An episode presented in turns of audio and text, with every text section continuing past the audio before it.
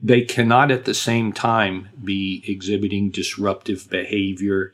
They don't need to be given a drug for anxiety or for depression because they are engaged and they are at the top of their game and they're doing things for other people. If a person is engaged during the day, they sleep at night. And so one of the big outcomes that we see is that we see a big drop in the use of psychotropic medications. But we also see drops in incident reports. We see increases in ability to take care of yourself and independence. We see recovery of functions, the ability for self care. We see a decrease in, in the stress of caregivers, but we also see joy. At Boomer Living Senior Living Broadcast, we are proud to be a part of a group of extraordinary industry leaders who are working toward a stronger society and a better future for older adults. Here, we have conversations that identify challenges and opportunities to enhance the baby boomers, the parents, and the grandparents' lives. We hope that you enjoy these conversations. We believe their ideas will expand perspectives and encourages more people to join our efforts. So please let us know your thoughts, and I invite you to be a part of the conversation.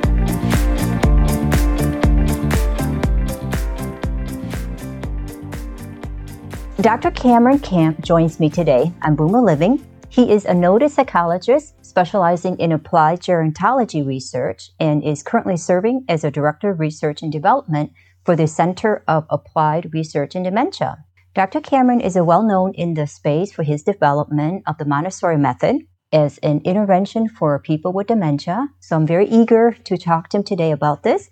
Dr. Cameron, thank you for joining me today in Boom Boomer Living. Excellent. Thank you for having me today, hon.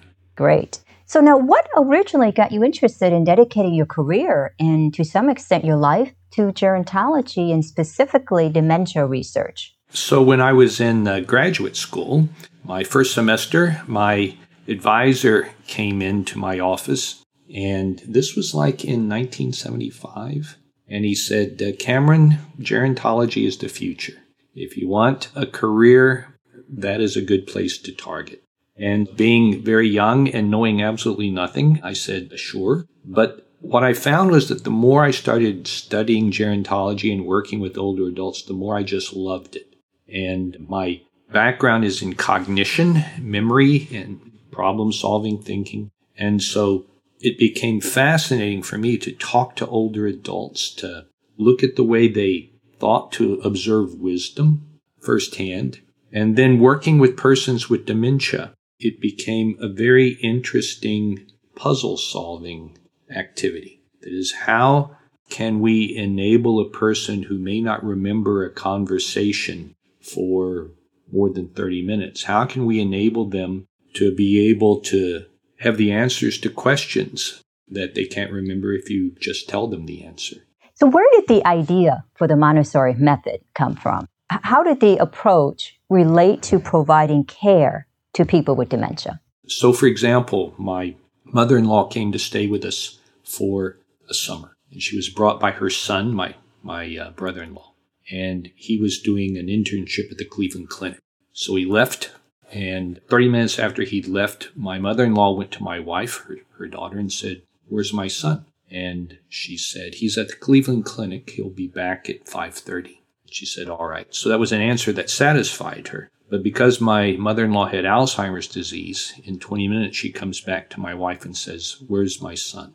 And this is a prototypical challenge for caregivers for boomers are taking care of older adults in their home who has dementia. My wife, however, Montessori teacher for longer than 20 years, said, let's just come up with a way so that you can have the answer to that question.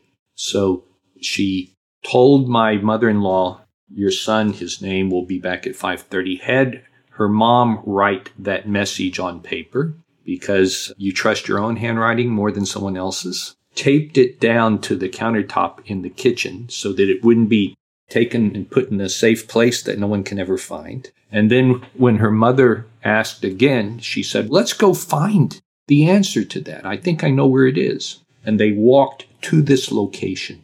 And she pointed and said, What does this say? Notice she didn't tell her mother. She had her mother practice the procedure of getting this information for herself. If you cannot store the information internally, it has to be stored externally. But you also have to learn and practice a procedure to get that. And you keep it in the same location because even with dementia, people learn locations. They learn where to sit uh, for lunch in a daycare center. They learn where their room is if they move into long term care. Those capacities are still there. These are capacities that show up early in life and that Montessori used to help teach children through their hands, through procedures. And it's a set of abilities available to people with dementia. So she brought her mother to this location. She said, What does this say? The mother read it out loud. She could still read. That's a habit that's there far into the course of dementia, if you can read the letters. And she said, That's right. When you want to know about your son, we'll come here. 30 minutes later, where's my son? You practiced the same procedure in the same way, same words. Took her there, reads it. An hour later, where's my son? There's a message about that. Let's go see. Same words. She goes. And then for the rest of the day, every hour or so, her mother would get up, walk herself to this location, read, and her anxiety is reduced. And that was how she was able to learn where her son was. And what's important is two things. One, my wife enabled her mother to reduce her own anxiety, taught her a procedure because procedural learning, learning by doing, learning through repetition in the right way, is available to people with dementia. But second, my wife did not have to keep constantly giving her mother the answer to the question over and over again. And so that's what we're about. I've been studying this, working with my wife, looking at Montessori approaches. How can we use these learning systems that kick in early in life, available to people with dementia? How can we use them to solve very real,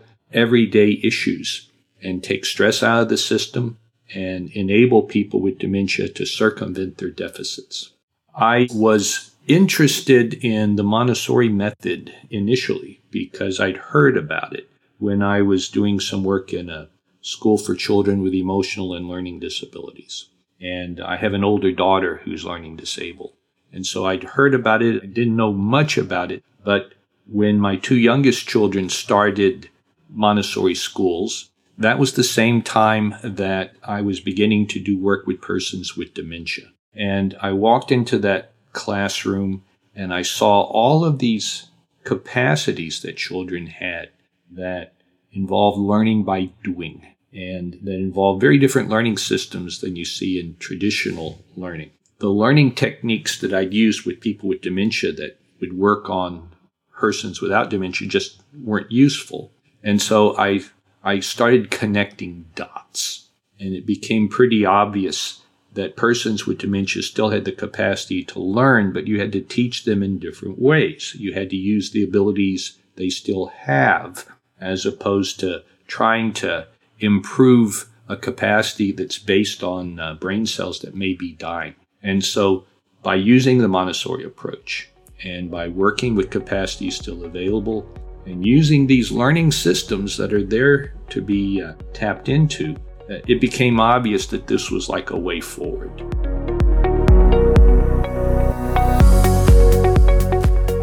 Now, where is this approach being used today? And do you think it is doable for loved ones of people with dementia? Or is it better practice with someone with more experience dealing with dementia treatment? So where it's being used, it's it's now being used around the world. We've done a lot of work with Dementia Australia, for instance. We've worked with a training center for Montessori for dementia in Singapore. I've given uh, presentations in Taiwan. Uh, a manual on Montessori for dementia was translated into Japanese. We have training partners throughout Europe, France, Belgium, Italy, Poland, Slovenia. We've done work in uh, Spain and Switzerland, Ireland, UK. We have a training partner in Brazil, also across Canada and the United States. So the, the short answer is around the world, and it can be used in any setting. This approach can be used in homes, in day centers, in residential care. And we've seen this actually be the case again around the world. It's about a set of values, a set of principles, and a set of techniques. You know, the values are, are very basic respect, dignity, equality, and trust. Yeah. So, so what results have you been seeing with this approach?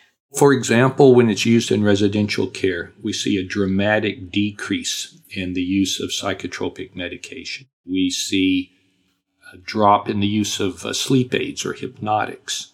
And the reason for that is very straightforward.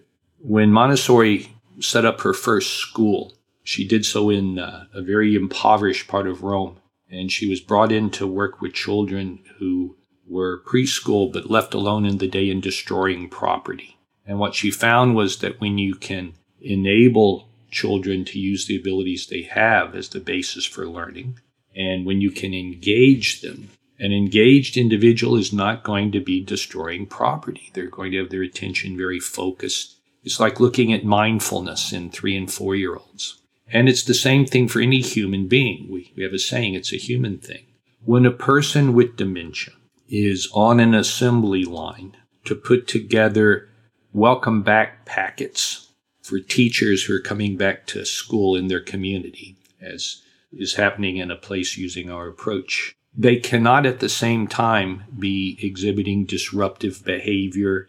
They don't need to be given a drug for anxiety or for depression because they are engaged and they are at the top of their game and they're doing things for other people. If a person is engaged during the day, they sleep at night. And so one of the big outcomes that we see is that we see a big drop in the use of psychotropic medications. But we also see drops in incident reports. We see increases in ability to take care of yourself in independence.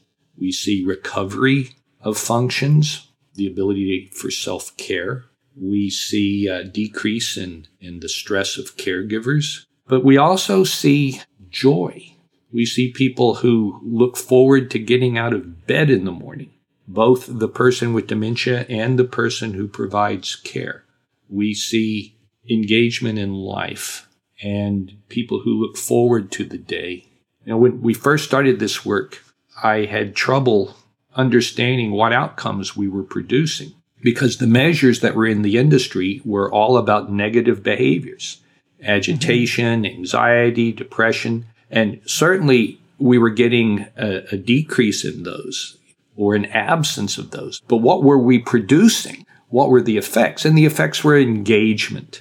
Okay. Effects were of people being involved with life and being part of a community, of being in relationship with each other. And so we talk a lot in our work about this is about creating a sense of community. In residential settings, we, we talk about resident driven communities where the persons with dementia decide where they want to go for outings.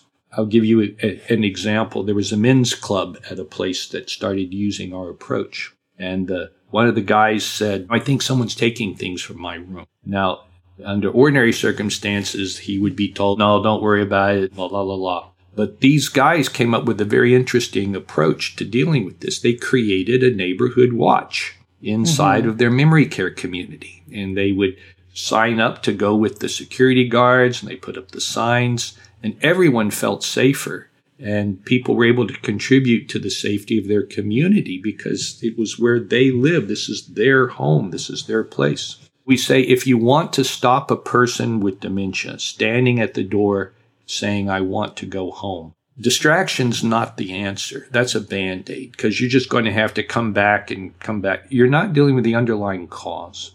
If you want someone to stop doing it, make them feel at home. Instead of preventing them from leaving, you want to encourage them and create an environment where they, they feel at home or where they are home, which means surroundings that include perhaps family or caring folks, caregivers, just, just any of the memories that bring them back to their heritage, to what yes. they remember as their journey of life. It could be, for example, something that has meaning to them. It could be pictures, it could be objects, it could be their hobbies, could be a number of things. So I think I really appreciate what you said. Instead of preventing them from leaving, from unlocking the door, and so forth, let's work more towards the environment where they feel at home. That is really important. So thank you. Thank you yes, for you, that. You look for the underlying cause of the behavior, see? You have mm-hmm. to understand why is this happening? And the answer is it's usually happening because of a very human thing. It's not about dementia.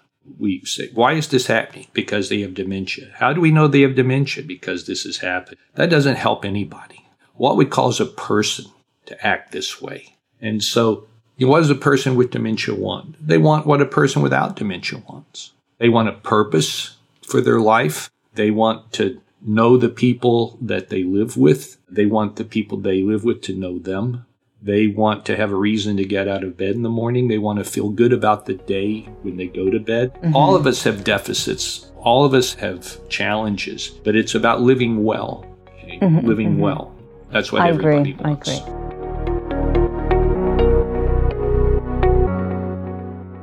Now, is there a certain kind of dementia a person on whom this intervention is typically more effective, or is it effective to some degree across the board? Yeah, we say if the person fogs the mirror, we work with them. Mm. And the idea is that this is person centered care. And so mm. we work with the person as they are, where they are today.